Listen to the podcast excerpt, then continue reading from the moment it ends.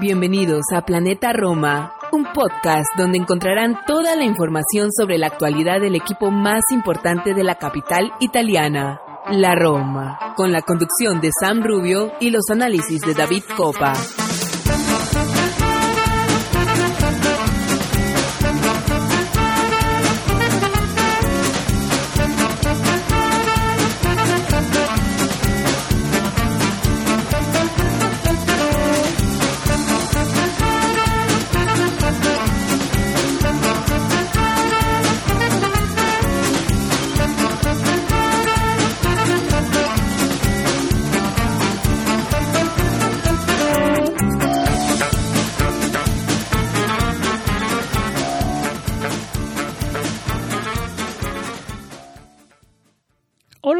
Tifosi y alorosi, y bienvenidos a un episodio más de Planeta Roma Podcast. Sam Rubio les da la bienvenida al episodio 158, el episodio, el primer episodio eh, de una vez que comenzada la temporada. Comenzamos la temporada con triunfo.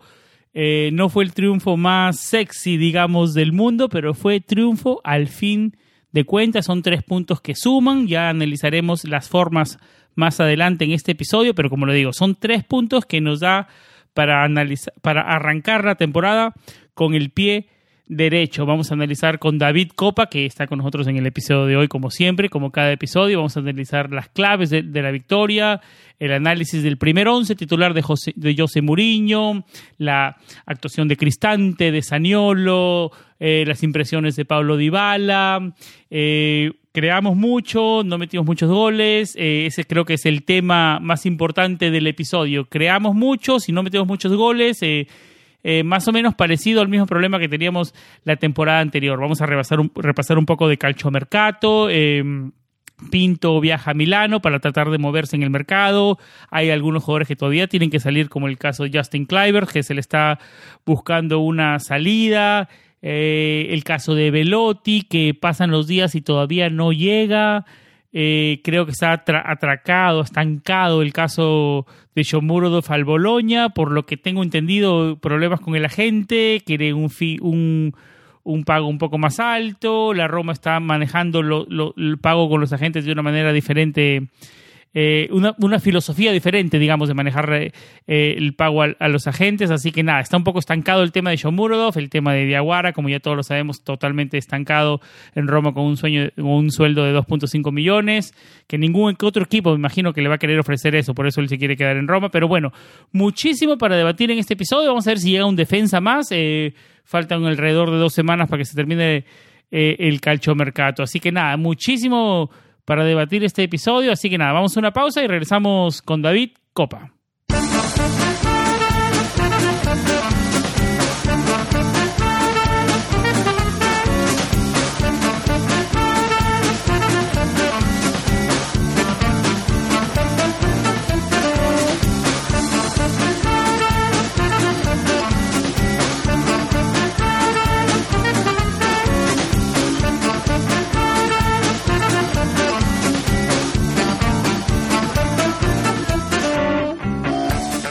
David Copa, amigo, bienvenido a un episodio más. Y antes de darte la palabra, te cuento que en el episodio 158, David, es donde estamos más cerca. Yo estoy en el yo estoy en Key ahora mismo tú estás en La Habana. Estás literalmente lo más cerca posible que podemos estar, David. Em, nada, amigo, eh, un placer tenerte aquí en Planeta Roma un episodio más y comenzamos la temporada con el pie derecho. ¿Qué más se puede pedir que los tres puntos? Un saludo para ti, San, un saludo para toda nuestra audiencia, para todos estos seguidores y alorosi que nos escuchan alrededor del mundo. Gracias por estar una vez más. Primer capítulo de la temporada 2022-2023 que esperemos, como, como comentábamos en el episodio anterior, que sea una temporada que nos traiga muchas cosas positivas estemos todos muy happy one, como alguna vez estuvo José Mourinho. Y sí, ¿sabes? Estamos prácticamente, si saco la la mano por, por mi ventana. Yo vivo, les cuento, un edificio bastante alto frente al litoral.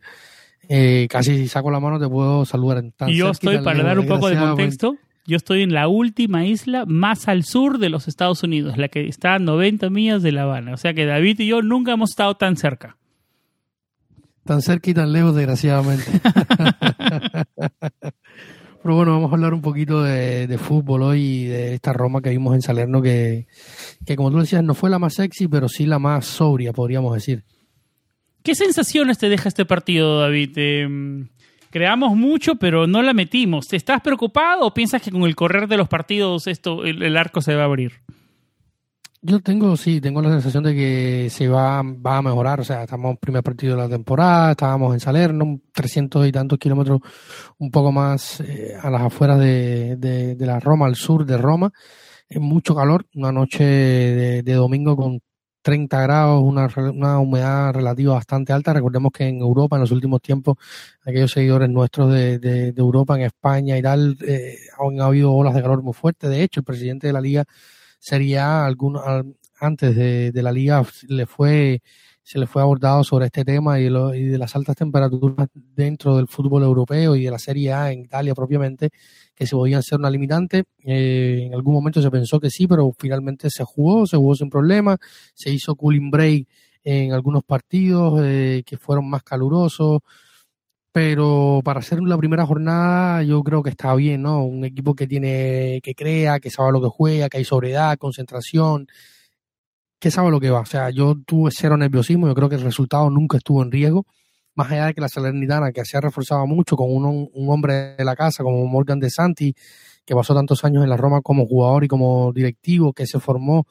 eh, como directivo bajo la sombra de, y bajo la guía ¿no? de, otro ex eh, romanista como Walter Sabatini, que está haciendo un mercado al estilo sabatiniano, podríamos decir, por, por ponerle que en teoría gastó más que la Roma, no, no bueno, ahora en, en, salarios es otra historia, pero en teoría en gastos de transferencias gastó casi 15 millones, ¿no? Que el doble que la Roma, que, ¿no? que gastó como 7. Bueno, como lo digo, en transferencias y en, salarios es otra historia, ¿no?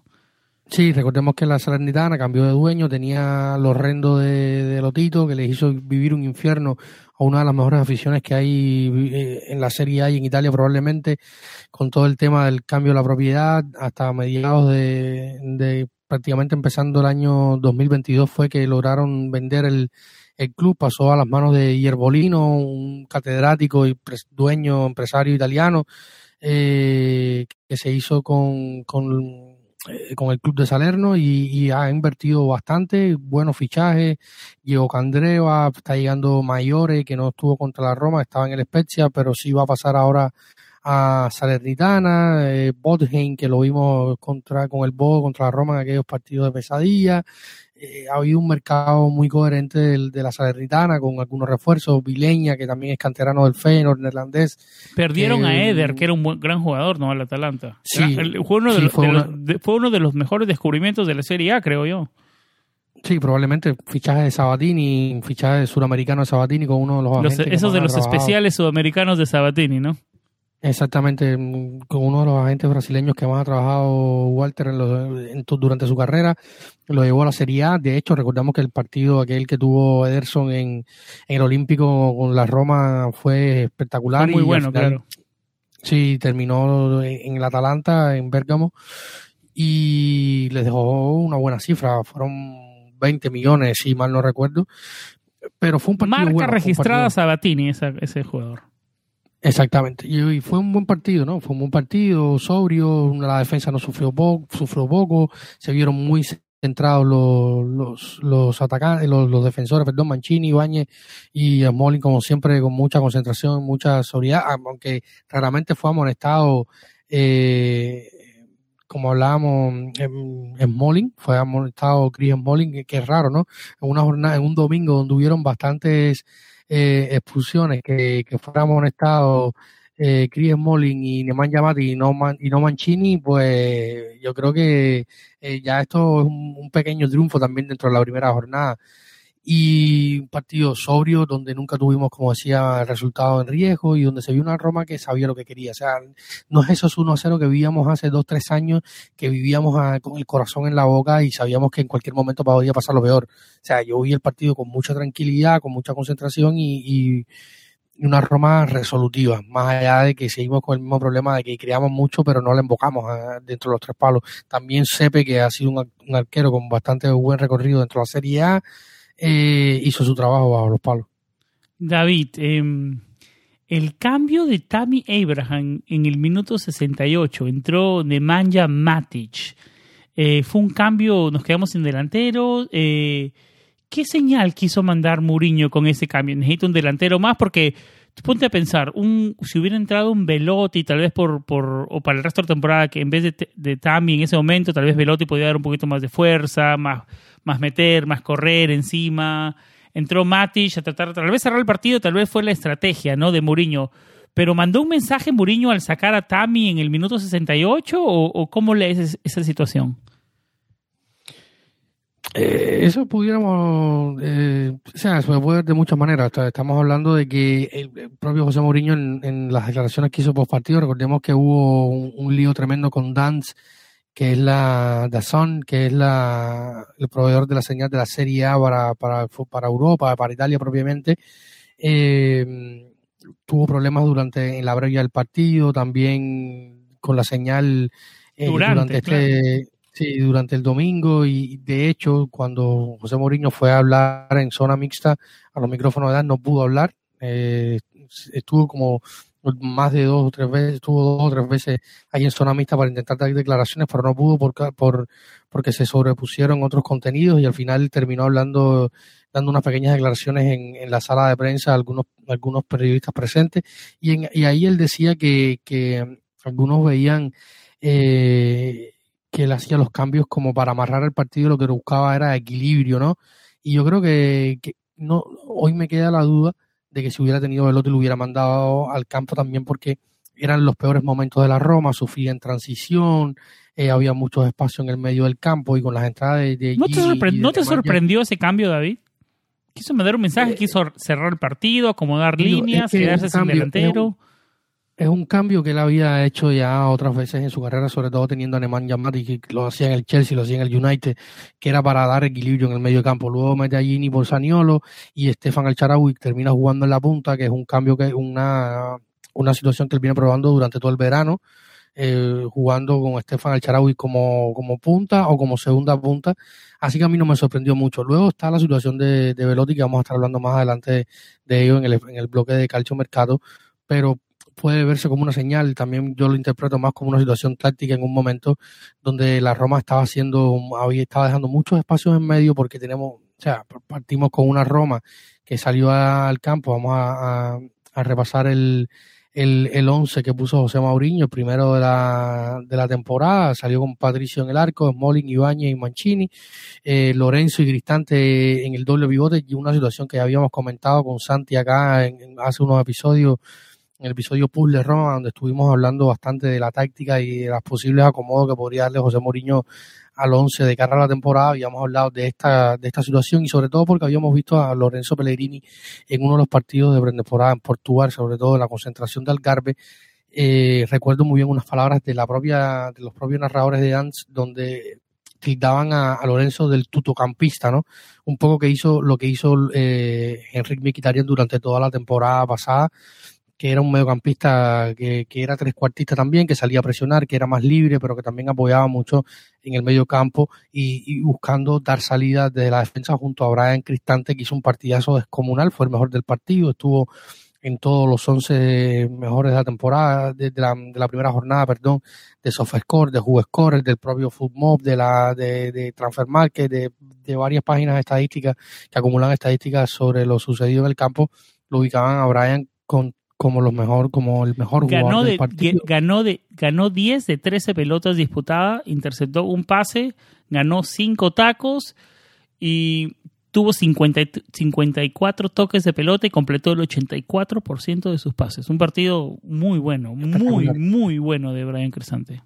Espectacular, no, y sobre todo porque cuando miras al ataque, terminando de hablar de la alineación, tienes a Saniola, también a Dybala, que Dybala hizo un gran partido defensivo, ya lo habíamos comentado también acá con, con Santi, igual de la redundancia, un saludo a nuestro querido Santi Boy, nuestro mantra del, de, la táctica acá en los micrófonos de Planeta Roma, que que Dybala, eh, a pesar de lo que dice y que yo creo que ya los años le están pasando eh, factura a ese viejo entrenador de la Serie Alberto Saqueroni, que decía que habría que amarrar a Dybala en el palo para que no se moviera y no gastar energía.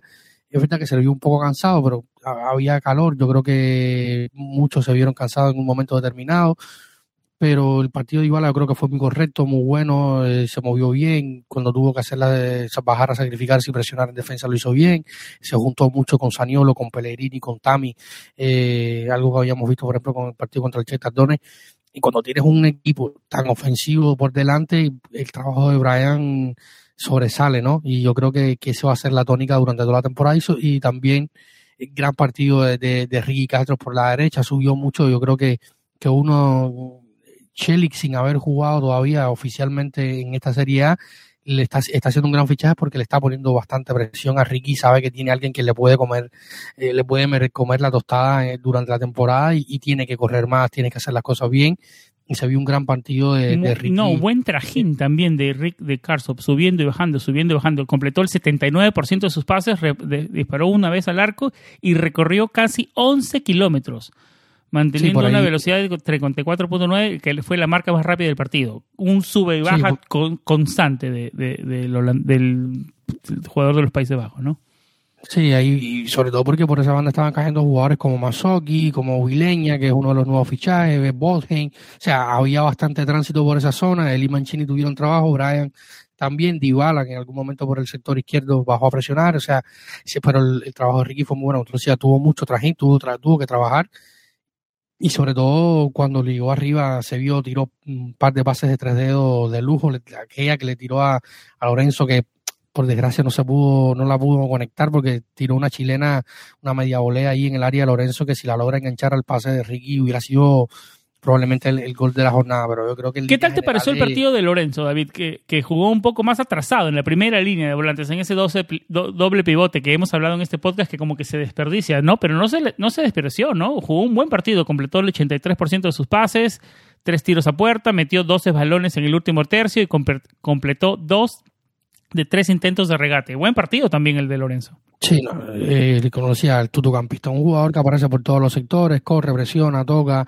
crea, eh, siempre está ahí para sus compañeros para hacer una vía de pase, una válvula de escape y mover las líneas. O sea, yo creo que el partido de Lorenzo igual es muy bueno, lo que se vio pagado por un Brian que además hizo un gol, o sea, nos recordó a ese Brian Cristante que veíamos mucho con el con Atalanta que que tenía esa pegada y esa vocación ofensiva con Gasperini desde fuera del área y algo que, le había faltado un poco en la Roma y también con poco mala suerte, ¿no? Se encontró mucho con los palos, pero tiene una gran pegada eh, Brian y, esto quizá el gran partido de Brian opaca un poco el trabajo de, Lorenzo que, hizo un partido también muy bueno, ¿no? Eh, corriendo por todos lados, tocando, ofreciéndose, siendo, el, siendo un líder, siendo cada día más un capitán. Demostrando que puede jugar muy bien en la primera línea de volantes también, ¿no?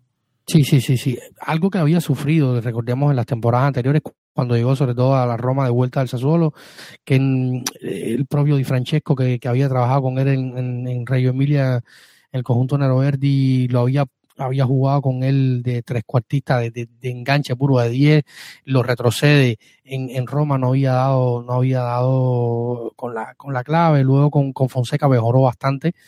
Eh, jugando también en un, en un esquema de, línea de tres, jugando un poco más atrás, jugando más arriba, y ahí comenzó un poco la, la mutuación de este Lorenzo Bellerini, que hoy con, con José Mourinho es un monstruo. O sea, yo creo que, que, si está sano, o sea, si estás, logra estar sano todo el año y tener continuidad al nivel que puede tener, va a ser uno de los mejores mediocampistas de, la serie. Ya fue nominado, eh, estuvo entre los 13 mejores jugadores de, Europa la pasada temporada según la UEFA. Yo creo que esto es un reconocimiento extraordinario para el trabajo de Lorenzo y que, y que para Leo del jugador viene descomunal. Y Espero que sea nuestro jugador de la temporada, sería lo mejor. Yo, lo escogí en mi podcast de inglés, en las mágicas que hice en el último episodio, en el penúltimo bueno que estuve.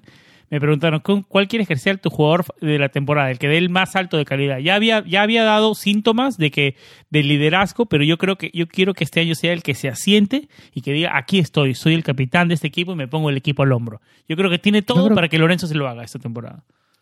Yo creo que, que, sería un salto más, estoy seguro, un capitán honorable, líder y, brutal. O sea, pero si me preguntas a mí quién quisiera que fuera jugador de la temporada, no te imaginas ni quién te voy a decir, pero me gustaría, eh, yo creo que, que, Lorenzo va a ser... ¿Quién? Dime quién, quién, quién.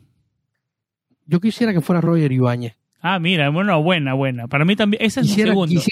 tuvo buen partido, tuvo buen partido frente al Salernitana tuvo alguna ahí un poco, una jugada a contrapié donde salió a presionar y ahí un poco dudoso, pero quisiera que fuera Roger para que termine, se termine el tema. De hecho, eh, la, la, comisión técnica brasileña va a estar en Europa, o ya está en Europa, van a estar hojeando varios jugadores y se habla que uno de los que va a estar mirado junto a Gleison Bremer y probablemente estén en el Allen Stadium en la tercera jornada de la Serie A, sean Bremer y Ibañez, que Tite está buscando cerrar los, los centrales que podrían ir al Mundial y, está entre los seleccionables para la ganariña y eh, yo, si, se le, va a doler mucho el hígado a algunos cuantos si terminara Roger de entrar a la selección y va al Mundial. Yo creo que a pesar, aparte de un par de desconcentraciones, David, yo creo que hay un jugador con muchísimo talento. Creo que, creo que en la retina de todos los hinchas se quedan sus errores, ¿no? Porque siempre esos son los, los, que sobresalen, ¿no? Pero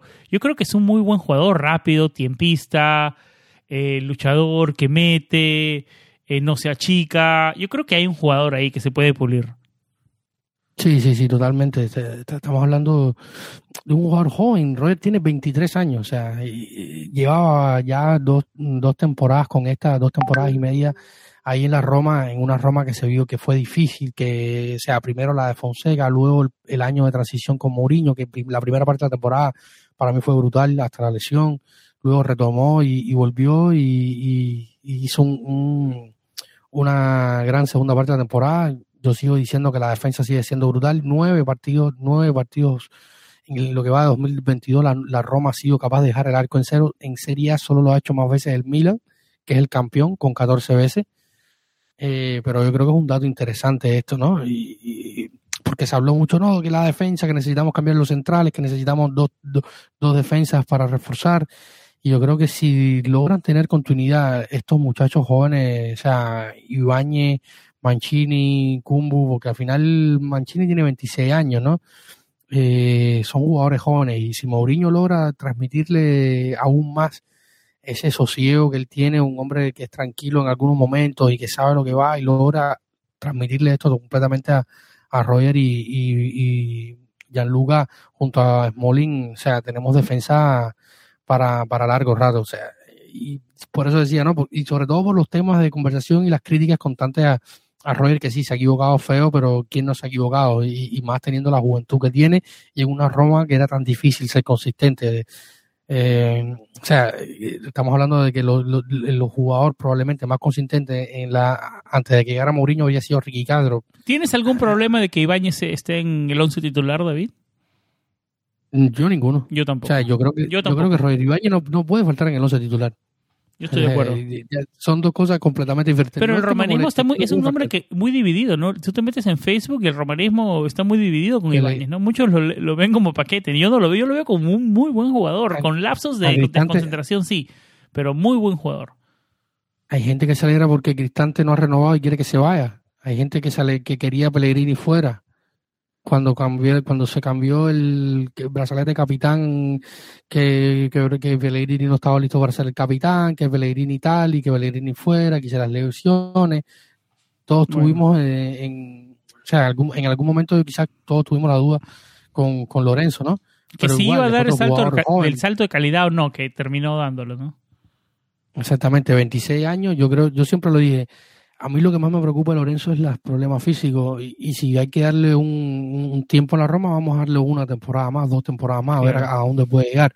Pero así, salir y venderlo, o sea, y, hay gente en las redes y todo que te, que te encuentra que son fenómenos de, del absurdo. David, ¿cuál fue el cuál fue el, tu análisis del partido de la joya de Pablo Dybala? Se notó, se nota su calidad, ¿no? Eso no hay nada que discutir, está fuera de discusión cada pelota, eh, primer toque, cada vez que la tenía, muy difícil que la pierda, nunca pierde la pelota Dybala, ¿no? Es muy difícil que la pierda. Es un jugador definitivamente de jerarquía, ¿no? Eh, en, 86, en 88 minutos tuvo 46 toques, completó el 84% de sus pases, tuvo tres, tres pases claves y tres tacleadas. Eh, un, eh, disparos al arco también, estuvo cerca de marcar. Eh, ¿Cuál es su análisis del primer partido de La Joya? Y yo creo que una vez que se, se le abre el arco, agárrense. Yo, eso es mi sensación. Esperemos que, esperemos que por ahí vaya, ¿no? Hay que recordar primero que todo, ya lo, ya lo decía al inicio, cuál era mi opinión del partido de Ibala, pero te repito, eh, hay que recordar que, que, Paulo... No, pero David, sus primeros toques, sus pases, se, se nota que hay un jugador que le agrega otra ah, dinámica que no teníamos. Es un jugador diferente, o sea, es completamente diferente. Es un jugador de una clase, es clase mundial, o sea, world class. Eh, no hay discusión absoluta. Y si hay otro, si hay algún problema con Dybala puede ser las lesiones, como hemos hablado con Lorenzo en, algún caso. Quizás un poco con Paulo han sido más crónicas, sobre todo musculares. Eh, pero para analizar este primer partido, partiendo de que se perdió una gran parte de la pretemporada, de que llegó tarde a, a Portugal, estuvo los últimos cuatro o cinco días nada más en Algarve con el equipo, mm, vino a jugar el primer amistoso a puerta cerrada la semana siguiente en Trigoria, eh, luego juega un partido amistoso eh, contra el Tottenham donde dejó su marcada su calidad y como tú decías, contra la Salernitana toca casi 50 balones, falla cuatro pases de los que tiró, eh, va al arco, eh, ganó todo, ganó 7 de 10 duelos eh, en, zona defensiva. O sea, eh, estos son los fríos números. Luego las sensaciones que transmite sobre el campo es que un jugador crack, que sabe entender, que sabe, sabe tocar, dónde moverse, cómo abrir el campo, dónde están sus compañeros. O sea, la lectura de juego de Pablo es completamente un jugador de clase mundial. ahora toca agarrar el ritmo y, y, él además tiene la motivación extra del, Mundial, como nos dice Maxi, un abrazo a nuestro querido Maxi Frigieri, que, que andaba por, por Roma estos días, por allá por, por, por Tierra Santa, y, y, la motivación de Pablo de, de, ir al Mundial, de un ambiente nuevo, que tanto lo quiere, que tanto lo ha cogido como, como un hijo pródigo de toda la vida, o sea, eh, tiene todos los condimentos para, para seguir mejorando. Y luego las sensaciones en el campo son positivas poco a poco, o sea, eh, lo mismo para, para Gini, Jorge Urquidi, uno de nuestros Patreons, me decía, oye, no me dejó, eh, no me gustó tanto Gini.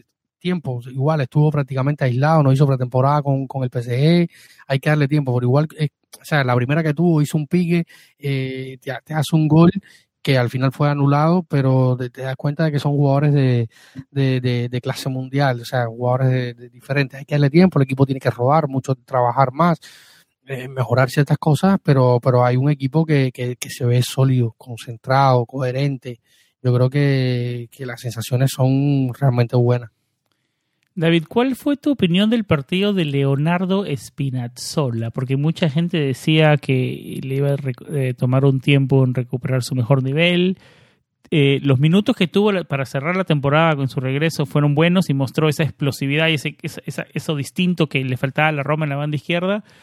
Eh, ¿Cuál es tu opinión de, su comienzo de temporada? Eh, en 90 minutos completó el 79% de sus pases, creó una oportunidad de gol y jugó 11 balones hasta el último tercio, completó, mientras completaba el 33% de sus centros y el 50% de sus pases largos. Un poco de los números del primer partido de Spinazzola. ¿Cuál fue eh, tu opinión de su partido y de su regreso hasta ahora? ¿no? Si te digo la verdad, la verdad, extrañé a Zaleski y bastante Sí, no, eh, tuvo un partido medio raro. No, números no malos, los, de Spinazzola. No, fue malo. Pero, pero, pero no eres la, la primera persona que me dice extrañé a Zaleski. Digamos, este, Zaleski le agregaba algo. Esperamos que Spinazzola, es, eh, a ver, siempre le va a costar, ¿no? Porque así, como le costó a Saniolo después de regresar después de dos rodillas, la, lesión de Saniolo, de Spinazzola también es complicada y, tiene, y toma un tiempo de, de recuperación. Es, es, es, la, es, la, es lo que hay, ¿no, David?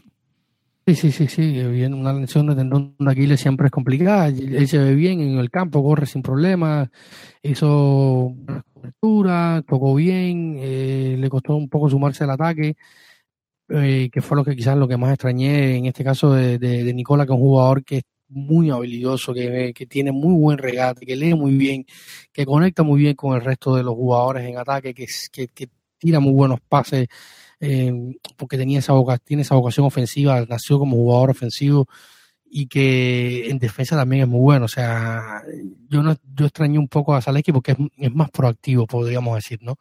No estuvo mal el partido de Leo, eh, fue, fue correcto el partido de Leo, pero yo extrañé un poco a Zaleski. sigamos avanzando en, actuaciones individuales del primer partido. ¿Qué te pareció la, actuación de, Saniolo? Porque, digamos, los que hablamos ahora tuvieron un partido decente. Yo no sé si Saniolo está en el mismo nivel. No sé si tuvo un tan gran partido. Nicolo tuvo un par de opciones que no las despreció. Eh, que trató de demostrar en ganas, en, en, actitud, en eso no le falta, ¿no? Pero tal vez le, le, falta un poco más en estar un poco más fino con la pelota. ¿Cómo viste el partido de Nicolo? Eh, Nico, yo creo que fue un, gran partido de desgaste, de entrega, de. Claro, en eso, en eso 100%, pero lo, ¿le notas fino? ¿Lo notas fino? ¿Lo notas 100%? es, que, un jugador que estuvo tanto tiempo fuera, siendo tan joven, es lo que siempre digo. o sea, cuando tú no haces algo todos los días, eh, no te pules. No, no, te puedes pulir, no puedes eh, eliminar ciertos errores propios de la juventud y la, y la de la inexperiencia ¿no? que puede tener un jugador como, como Saniolo. Y luego todo lo que genera Saniolo positivo y negativo eh, también te crea muchas sensaciones, eh, digamos, negativas y positivas, ¿no? Eh, para propiamente hablando del jugador en cuanto al aspecto psicológico. Y todo lo que pasó este verano, evidentemente, tiene que haber influido en, en el sistema, o sea, en los pensamientos de, de Nicolo y en el campo se vio muy entregado, corrió mucho, quiso que, quería correr cada balón, eh, tuvo oportunidades buenas, disparos de larga, media distancia, eh, goles que parecían hechos que falló, quizás ansioso. Si pudiéramos decir un calificativo para el partido de Nicolo Saniolo, fue un partido de ansiedad, de querer demostrar lo que es. Yo creo que él necesita concentración y en esto debe trabajar José Mourinho, ¿no? Eh, eh, en buscar y en transmitirle calma a un, a un jugador que tiene mucho talento y que tiene todavía un gran margen de mejora y, y que necesita traducir todas estas teorías a la práctica, ¿no? Y, llevar, y hacerse ese jugador sobrio, ese jugador eh, productivo en ataque sobre todo y efectivo para, para el equipo. Yo creo que, que, esto es lo que más necesita Nicolo porque hizo un gran partido de desgaste, de correr, de, de mostrarse, de como casi siempre, ¿no? De, no darse por vencido, pero eh, las cosas buenas, por ejemplo, es que no se vio tan, tan individualista como en ciertos momentos. También ahora está rodeado por otros tipos de jugadores en la cancha, tiene más eh, posibilidades de asociarse con, con otro tipo de jugadores como Dybala, que, que, que, también lo vimos ahí en las combinaciones. Yo creo que, que tiempo al tiempo, yo creo que, que Nico durante la temporada puede ir mejorando, pero fue un partido donde se le vio ansioso realmente. ¿Cuál es tu eh, análisis del partido de Tammy Abraham? Tuvo una noche bastante tranquila el inglés, ¿no? Y como lo hablábamos hace un rato, cambiado en el minuto 68, yo creo que mi opinión es que Mourinho está buscando un reemplazo y que Shomurodov no es jugador de Mourinho, ya vamos a hablar de calcio mercado más adelante, y que quiere a Velotti.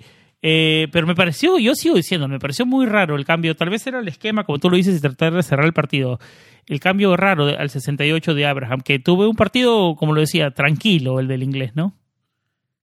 Sí, yo creo, te digo, eh, para mí es una cuestión táctica. Puede haber tenido un mensaje subliminal, como lo decíamos eh, eh, yo creo que, al final hay, un poco de la táctica, hay un poco quizás un mensaje, eh, pero también está el tema de, de, Chomo que estaremos hablando más adelante, o el propio Félix, o la alternativa que venía probando con, con, con Elcha, pero yo creo que fue un partido tranquilo, no fue evidentemente un buen partido para Dami, que él, que, que él va eh, sea, calentando motores y, y, afinando la puntería y el ritmo durante, durante la temporada, pero mm, tranquilo, o sea, fue un partido tranquilo, sin, sin mucha sin, mucho protagonismo, podríamos decir, para el partido de Temi ahora. 52% de posesión y 48%, 52% de posesión de Salernitana y 48% de posesión para la Roma. Un poquito más la tuvieron ellos, es un poquito sorpresivo.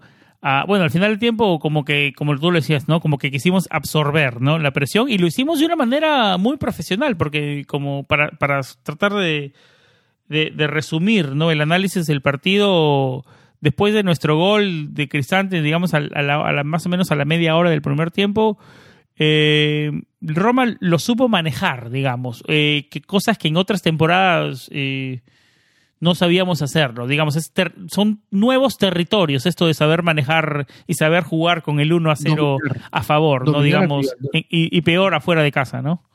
Dominar al rival, o sea, la Roma dominó al rival. Claro, es un rival, digamos, menor. Digamos, en eso sí, ¿no? Pero no sufrirlo, ¿no? Porque antes hasta con rivales menores sufríamos, David. El 1 a 0, el 1 a 0 en casa o afuera, peor afuera, eh, nunca era un resultado que nos, daba, que nos daba tranquilos, ¿no? Una agonía, eran, eran partidos agónicos, o sea, y esta Roma soria, una Roma que domina, una Roma que sabe lo Por eso digo, son, son nuevas aguas, son territorios nuevos para nosotros. yo, yo lo decía a alguien en Twitter que me decía que, hablábamos sobre esto mismo, ¿no? Que, que Mourinho fue a, buscar el 1-0. Yo, yo, no creo que Mourinho fue a buscar el 1-0. Jamás fue a buscar el 1-0. Y, y, con el 11 que sale a la cancha no se ve. O sea, y luego lo que se ve en el campo. Eh, la Roma disparó 20 veces a Claro, no, no, no. Yo, tampoco creo que salió a buscar el 1-0. Yo creo que. así como pudo terminar 1-0, pudo terminar 3-0, 4-0. O, 5-0. Sí. Perfectamente. Pudo haber terminado 5-0. O sea, eh, Esperamos que no, ve, que no se vuelva una constante nomás la, en la temporada y, como, como, lo fue la temporada anterior, ¿no? Que caigan los goles. Lo que hace falta es que caigan los goles. Pero, o sea, decir que Mourinho fue a buscar el partido del 1 del 0 no. David, ah, la, la ansiedad de Saniolo ¿se, se, puede resumir que también hubo un poco en esa ansiedad en todo el equipo. No, no creo. No creo. Yo creo que el equipo se vio bastante bien. Eh, Por querer hacer más goles, me refiero. Sí, pero yo creo que, o sea, varios lo dijeron, Espinal lo decía, que pudieron haber ganado por más goles, que pudieron haber anotado más, pero no creo que esa ansiedad de Saniolo se, se transmita mucho más allá de, él, de, de a los, al resto del equipo. Pero, o sea, un equipo que, que fue sobrio, que, que dominó las acciones, que decía, quizás ya en un momento cuando el partido estaba más cerrado y avanzado, José Mourinho decidió hacer un bloque más compacto para sufrir menos en las transiciones haciendo estos cambios de Matic, de, de Jimmy, para buscar más, más equilibrio en el medio campo y ya asegurar un resultado que tú tenías, tampoco puedes tirarlo por la borda, ¿no? Pero yo creo que fue un buen en línea general fue un partido serio. Sí, de, partido serio, profesional, bien cerrado, bien manejado y, que no lo sufrimos, ¿no? Esperemos consolidar esos tres puntos frente al Cremonese en nuestro debut en el Olímpico eh, para llegar al Juventus Estéreos bien entonados, ¿no? Eh, hablemos un poco de lo que se viene frente al Cremonese, David, antes de, porque quiero, quiero que sea el último tema del episodio, creo que sea, quiero cerrar con Calchomercato. Eh, confirmar ahora lo, y esperemos hacer una previa y si no se puede porque estamos bueno ya jueves eh, miércoles jueves ya no creo que hagamos una previa para el partido del fin de semana eh, hablemos del, del Cremonese, David. Eh, partido del lunes. el partido del lunes. O sea, tal vez podamos hacer una previa. Tal vez podamos hacer una previa. Es verdad, es verdad. Estamos ganando miércoles, tal vez jueves, tal vez salga una previa. Y si no, ¿qué esperar, David? Consolidar esos tres puntos y, como le digo, llegar, llegar con seis puntos a, enfrentar a la Juventus en el Juventus Stadium, ¿no? No, no queda de otra, yo creo. Sí, sí. El primer partido de la temporada en el Olímpico va a estar lleno hasta Reventando va a estar hasta completo lleno el Estadio Olímpico. Recordemos que, esta temporada tenemos más de 36.000 abonados. Eh, en la campaña de abonados fue una, una locura. O sea, récord de, de, venta de abonos, algo que no se veía en lo que va a decirlo probablemente desde la época del, escudo, del escudeto, perdón.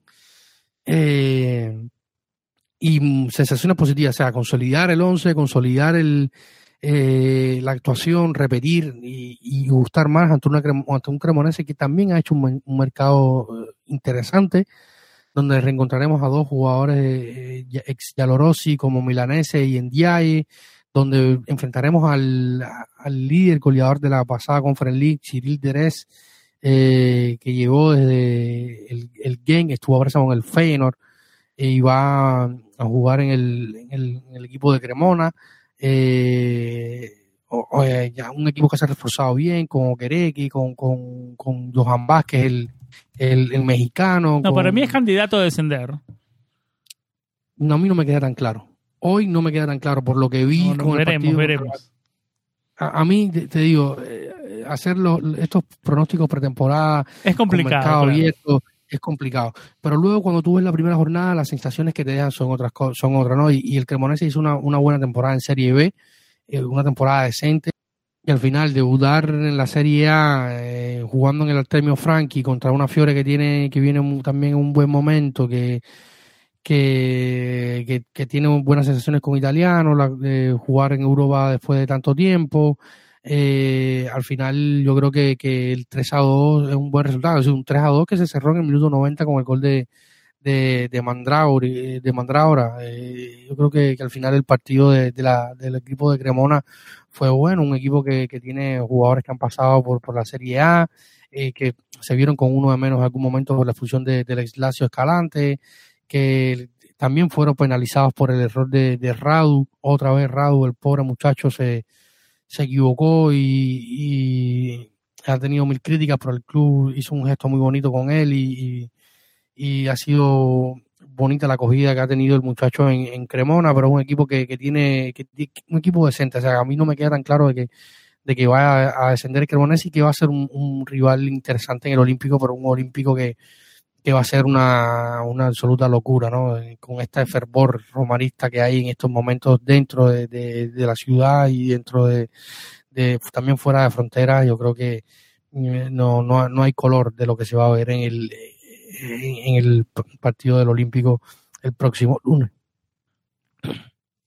Pero después de que todo lo de todo lo que dijiste y todo lo positivo del Cremonese, o sea, los tres puntos no deberían estar en discusión, ¿no? No, no, no, no, no, no, no creo que, o sea, va a ser un, un que la diferencia entre un rival digno y una Roma que tiene el deber de ganar eh, y, y, que puede ganar fácilmente, o sea, no va a ser, no, no va a ser un paseo, eh, claramente, porque yo creo que esta serie va a ser muy cerrada, muy volada. De hecho, si sale esa Roma primer, profesional del, de, de, de, la primera fecha, yo creo que le tengo mucha confianza al equipo. No, no hay color, o sea, estamos hablando de, de, de, de un equipo que, que, es muy serio, que es, que es candidato a estar en, en Champions la próxima temporada. Y si, si, tú eres candidato a estar en Champions la próxima temporada, estos partidos... Pero lo que te hace pelear cosas importantes es mostrar esa seriedad partido a partido, no mostrar esa seriedad dos partidos, claro, después un claro. partido no, un partido sí, dos partidos no, dos partidos o sea, sí. Eso, eso. Esperemos la, eso. La, la, liga es el premio a la constancia y, y los que sean más constantes durante eso. el año y durante la competencia serán Bingo. al final lo, lo, los vencedores. Porque los tres puntos de ahora son los mismos tres puntos de abril y mayo, así que esperemos, yo como lo digo, para cerrar el pensamiento del primer partido, del segundo partido, primeros tres puntos en, en Salerno, con un partido profesional, esperemos lo mismo, un poco más de lo mismo en el segundo partido para llegar bien calentados al partido en el Juventus Stadium. David, ¿algo más para cerrar estos, estos temas, David, y meternos a Calchomercato en el próximo segmento? No, yo, como decía, va a ser un partido interesante del próximo lunes en el Olímpico ante el Cremonese, partido donde podamos ver, reafirmar, probablemente vamos a repetir el 11, yo creo que, que, este va a ser el 11 habitual, algunos se sorprendían por el tema de Matis, yo creo que Cristante va a ser el titular, no ten, tenía pocas dudas y ahora tengo menos dudas todavía de Cristante va a ser el titular, eh, habrá que ver cómo está Zaleski eh, la próxima semana, quizás puedan, podamos verlo algunos minutos eh, en el Olímpico. Cuando estaba Zaleski, hablábamos de Spinazzola. Ahora que está Spinazzola, hablamos de Zaleski. Son buenos, aunque sea, bueno, ya... aunque sea, son buenos problemas para tener. Sí, sí, sí, sí. Ahí los armarios. Pero de todas maneras ya lo había dicho por acá en los últimos, con el, aquel programa cuando hablé con Santi, yo, yo soy de los que cree que al final Zaleski va a terminar siendo el titular eh, a largo plazo. Por y lo que hablábamos en la previa, David, o sea, en cada sector de la cancha hay competición, ¿no? Eso, eso es lo, eso es lo, lo bueno. Exactamente. Creo que, que, que hay, hay nivel en cada posición para, para. Falta delantero nomás, David. Sí. Yo, yo creo, o sea. Eh, ya viene, ya viene eh, el tema calchomercato, próximo sorteo. Sí, sí, sí. ¿Algo más, David, Vamos para cerrar? No, no, no, ya creo que cerramos con este segmento. Queremos el calchomercato. Vamos a una pausa y regresamos con eso.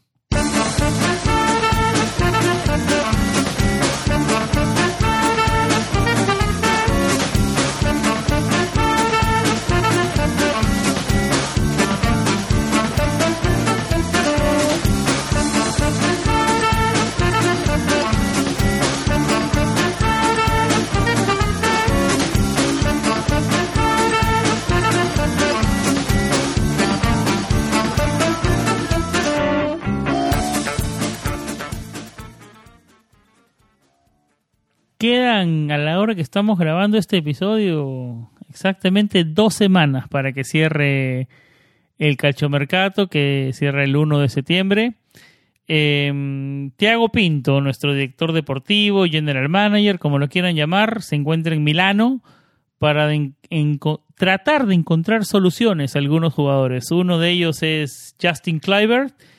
Eh, David, eh, antes de llegar al tema llegadas y específicamente el gallo Velotti, hablemos de salidas. Eh, quiero enfocarme en Kluivert, en Shomurodov y en Diawara, que no creo que hay muchas novedades por ahí. Comencemos con cuál es, el update que nos tienes de Justin Justin Kleiber, eh, según comentaba el Tempo, eh, que es una de las fuentes más fiables en cuanto al entorno, al entorno romanista, eh, Biafora y Soti, que son los, los, grandes eh, periodistas en el aspecto deportivo del, diario capitalino, un diario que está que es de Roma, decían que, que hay un problema, ¿no? Y es que el, la Roma ha recibido otras ofertas muy buenas por Justin Kluivert, no menciona de qué equipo, mm, ofertas que incluso eh, incluyen la, opción y la obligación de compra, pero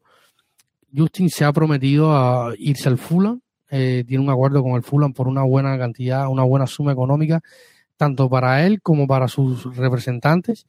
Eh, recordemos que él estaba en la cartera de opciones de, del fallecido Mino Rayola. y entonces él está prometido con el Fulham, quiere irse allá, pero el Fulham no está convencido de, de hacer eh, un traspaso permanente, solo quisieran un préstamo y este es uno de los escollos que tiene superar eh, Thiago Pinto. Con opción, no con obligación. El Pinto quiere obligación. Pinto, ya, ya lo, comenzamos, lo comentamos acá hace un par de episodios. Ellos quieren opción de compra y Pinto quiere obligación de compra. Yo creo que ahí está el problema, ¿no? Quiere terminar de raíz con este problema, como ya lo hemos comentado.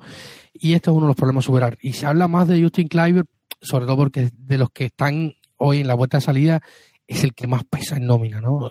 A, la parte de El que más valor de mercado tiene, digamos.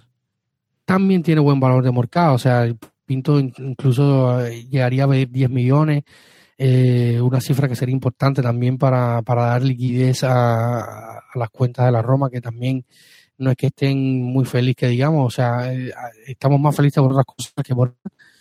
Pero sin duda es un, es un problema a superar para poder dar cabida por ejemplo, un sueldo como el que podría tener Pelotti, que es de uno que pide, se habló en algún momento de que había un acuerdo sobre la base de unos 2.5, 2.8 millones, con posibilidades de superar los 3 millones eh, de acuerdo a los bonos por rendimiento deportivo.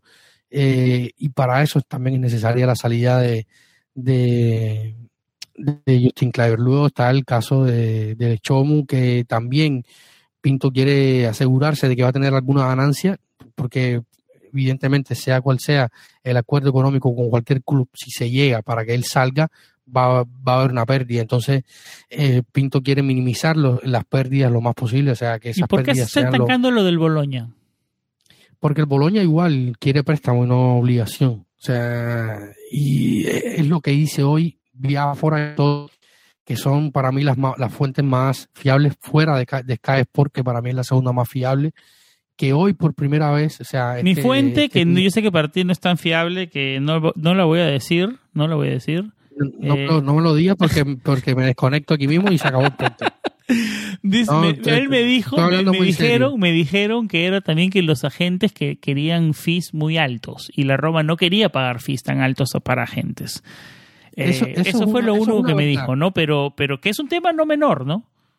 Es una verdad es una verdad, pero igual en este caso, eh, o sea, los que pagarían el bono a la gente sería el Boloña, no la Roma.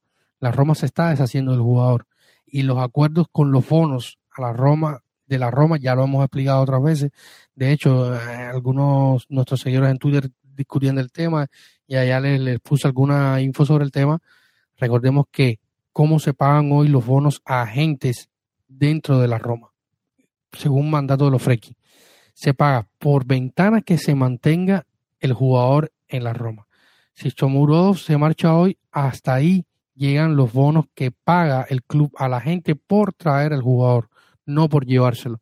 Si el, ahora puede existir también la opción de que el jugador, que el, el agente esté pidiendo un bono para salir, lo que me parece muy raro, porque en estos casos siempre lo asume el club que recibe al jugador, ¿no? Cuando eh, se ficha el jugador, normalmente es el, en este caso sería el Boloña el que estaría pagándole algún algún bono a, al, a la gente de Chomu por llevárselo. Pero igual, yo de esto no tengo por las fuentes más fiables, que es la que leemos todos dentro del planeta Roma o, directamente en el Tempo o en otra de las tantas web eh, que hablan del, del club a diario. O sea, no se ha hablado de este tema. Yo al menos no lo he leído, no me ha llegado a mí esa información de que hay algún problema con los agentes de, de, de Chomo. Lo que hay hoy es que el Boloña no se abre a la opción obligatoria de compra que Pinto quiere que sea que se alcance de manera sencilla, o sea, por algunos partidos, por algunos goles, para asegurarse de que va a tener una ganancia pronto y también que va a colocar definitivamente al jugador. Es lo que hay hasta ahora, o sea, al menos lo que me ha llegado a mí. En resumen, las, las situaciones de Kleiber y Shomurdov son parecidas. Hay, hay, hay equipos que están interesados, pero quieren... La de todos. Quieren, La de todos los jugadores. menos Diaguara, ¿no? Porque está, es, en, mi, en mi conversación estaba, estaba leading up para llegar a Amadou Diaguara, que No, es que un jugador. Que es un jugador David que ha, bueno que bueno ha tenido ha tenido equipos que han estado interesados pero él pero qué equipo cuál, cuál es su sueldo y cuánto tiempo le queda de contrato hasta que yo sepa es 2.5 millones netos. Y tiene de contrato cuánto tiempo más le queda un año o cuánto tiempo le queda de contrato a, a- No, su contrato termina en 2024. 2024 y 2.5 millones y medio netos, David. ¿Qué equipo, digamos, de la, qué equipos podrían estar interesados? ¿Un equipo de media tabla de la, de la, de la liga, ¿Un equipo de la liga francesa o la liga alemana? ¿Qué equipo de la liga alemana, la liga francesa va a llegar con un sueldo de 2.5 millones para Diaguara ahora mismo? No, El que tiene Roma, ninguno. Entonces, ¿por qué, El- el- qué, mo- el- qué lo motiva a salir? Digamos, uno lo mira Nada. futbolísticamente, jugador de 24 años, joven, eh, carrera por delante, entrando a su, a su, digamos, en sus mejores años o en el comienzo de sus Y mejores años, un quisiera, título uno quisiera ver la cancha de fútbol, ¿no? Pero 2.5 Por millones de y quiere asegurar su contrato y su vida. Y eso es un tema muy difícil de entrar, ¿no? Eh, es una situación, eso, eso yo creo que la culpa es, otra vez, estamos tratando de salir de los contratos del régimen anterior. Eso huele, huele eso huele, apesta a régimen anterior. Exactamente. Sí, sí, sí. Un jugador, como lo dices, tiene, como fu- futbolísticamente tendría todas las condiciones, internacional con su país, viene, aunque sea por transitividad, de, de ganar un, un título, que él participó poco o nada, pero es un título al final que, o sea, el ambiente es de tener ganas de jugar fútbol y lo que no, prefiere no perder dinero y quedarse en Trigoria eh, entrenando solo. O sea, Ganando 2.5 millones netos. exactamente. Que ningún equipo de la Liga On, de la. Bundesliga va a venir a pagárselos. Él tiene un agente ahora, su nuevo agente es eh, alemán, se habló de algunos equipos de Alemania, Schalke, eh, Hoffenheim, si no me acuerdo, si no recuerdo mal, en Italia se habló del Leche por Corbino, que fue quien lo descubrió a él y quien le dio la primera oportunidad a Pantaleo Corbino, el director deportivo del Leche, pero el, el sueldo era un problema. Y para mí hay un jugador ahí también, hay buen jugador. Tuvo momentos, eh, tuvo seis meses, cuatro, cinco meses muy buenos en Roma. Yo creo que Sí, dentro de un y- equipo y con buenas circunstancias bueno. puede ser protagonista, pero da la sensación que él mismo no quiere ser protagonista. Sí, sí, sí. Si él no quiere, no hay nada que hacer. O sea, eh, quedará solamente esperar o, o que se llegue una rescisión, rescisión contractual eh, de mutuo acuerdo o esperar infinitamente hasta el verano del 2024 que Yaguara se vaya solo por sus propios pies y que la Roma siga perdiendo dinero. No, no quedará otra. O Hasta esperar- la Roma Ah, quiere lo que sea, hasta minus Valenza, hasta pérdida, Sí, no, importa, chao, pero la nada. Roma quiere que se la Roma quiere que se vaya vendido definitivamente y ya terminar con el problema pero si el jugador se se, se, se, niega ¿qué, qué puede hacer Pinto? no puede apuntarle con un revólver en la cabeza eh, ponerlo en la 100 y decirle oye lárgate de aquí sería una buenísima solución pero bueno no, no se puede Bueno, ahora David, ahora sí metámonos al tema de Andrea el Gallo Velotti. Eh, pasan los días, el jugador no llega, crece el nerviosismo, quedan un par de semanas para que se cierre el calchomercato. Muchos dicen que está ligada la llegada de Velotti a la partida de Yomurdos especialmente. Eh, ¿Qué nos puedes decir? ¿Cuáles son las últimas? Y al final de cuentas, primero dinos los facts, lo, que está pasando y, y, para ti lo que va a terminar pasando. ¿Terminaría llegando, terminará llegando Velotti? Yo creo que sería una gran adición a este equipo, ¿no? A ver, minuto 68, en vez de en que entre, digamos, Matic está bien que entre por otro volante, por otro mediocampista, pero que entre Velotti por por Tami en un 68 para luchar, para mantener el partido, para, para presionar al, rival mientras ellos intentan salir jugando, para presionar los altos, para no darles respiro, ¿no? mientras para defender el resultado. Ese jugador que mete grinta, que mete, yo creo que sería perfecto Velotti. Eh, ¿En qué está la situación, David? ¿Y en tu opinión terminará llegando?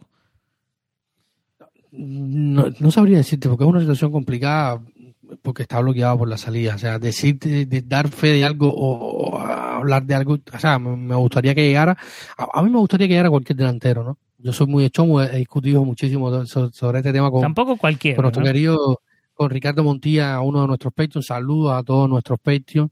Eh, si tienes la lista, eh, Sam, porque a mí siempre se me olvida, soy, soy pésimo para estas cosas y más cuando como somos tantos, felizmente seguimos creciendo en nuestro grupo de, de, Patreon. Ya hoy son bastantes los que apoyan este proyecto de Planeta Roma. Saludos para Sócrates, Clayton, Diego, Elvis, Aarón, Saúl, Felipe, Mariano, Consue, Luis Ezequiel, Derek, Roberto, Iván, Franklin, Gabriel, Daniele, Diego, Román, Cristian, Ricardo, Martín, Irving y Mario. Ahí están. Son este grupo fantástico de personas que ya hoy son prácticamente nuestra familia. Hablamos a diario, eh, compartimos contenido, informaciones, hacemos, ya tenemos al punto donde hemos llegado que yo nunca doy pronóstico y, estoy con, con Irving, eh, Jorge, Gabriel. Eh, tenemos un, juego de, de pronósticos dentro de los partidos de la Serie A.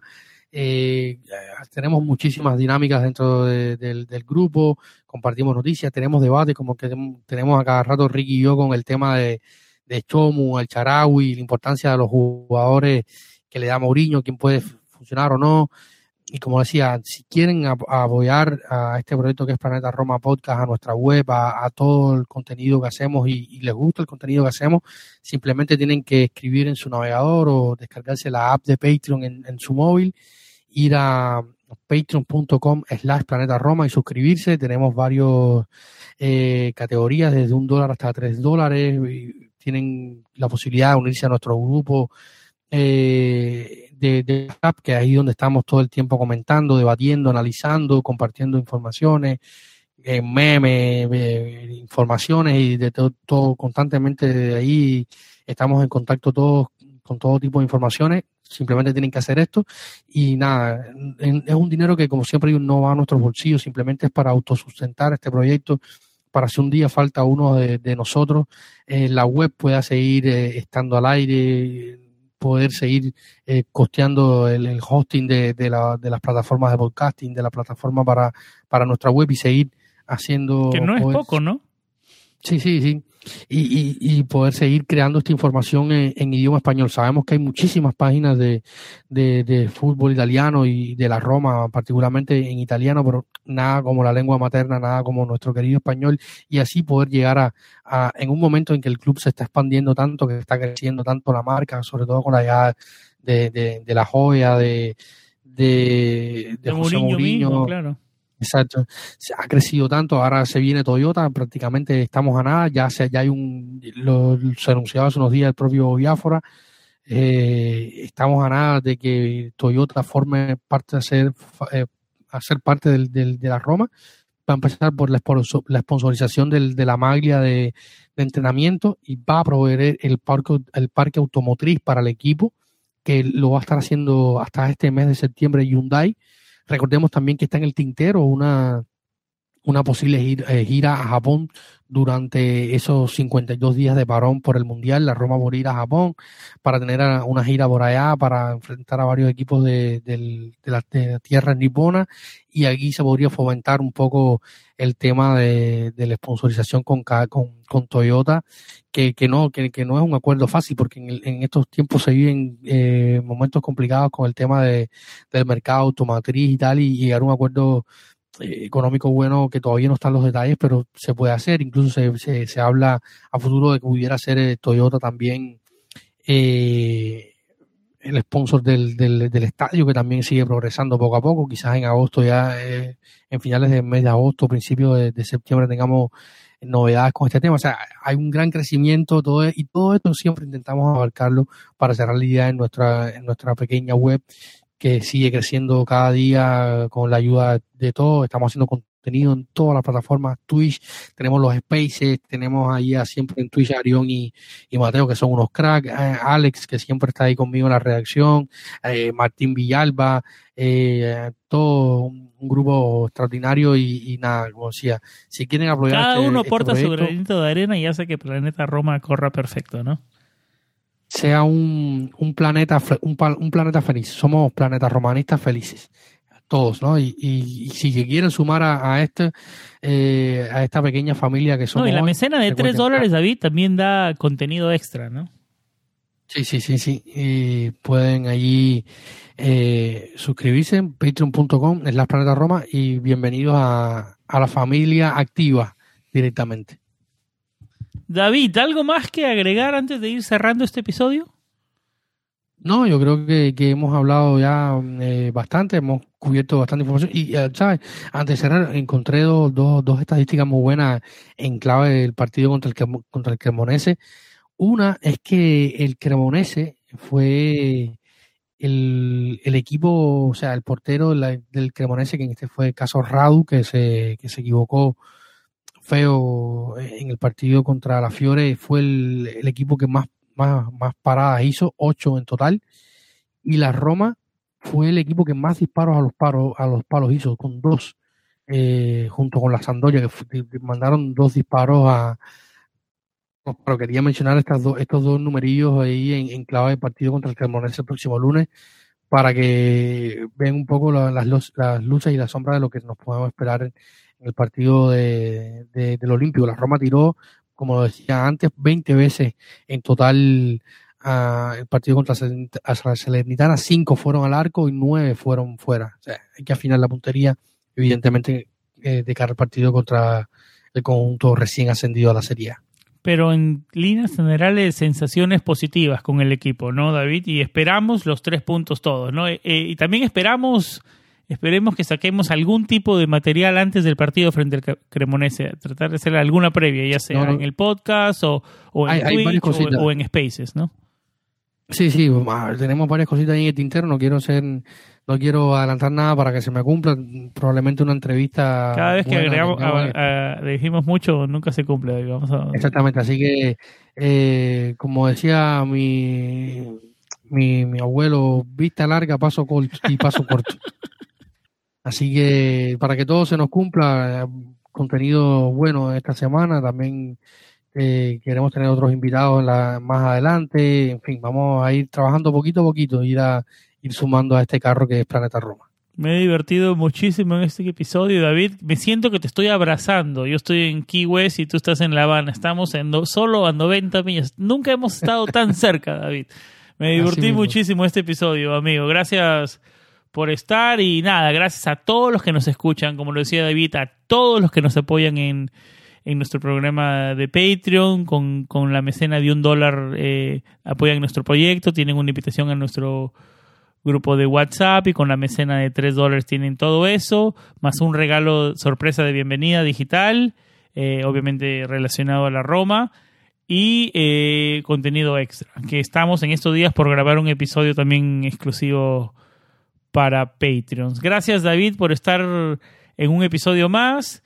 Eh, por aquí vamos cerrando el, primer episodio oficial de la temporada 2022-2023 que comenzó con el pie derecho, con los tres puntos. Esperamos que, como fue el resumen de este episodio, lo consolidemos frente al Cremonese para llegar entonados al partido frente a la Juventus. El retorno de Dybala a su ex hogar. Por acá vamos cerrando el episodio 158. Amigos, siempre con vibras positivas y como siempre lo más importante, Forza Roma. Chao.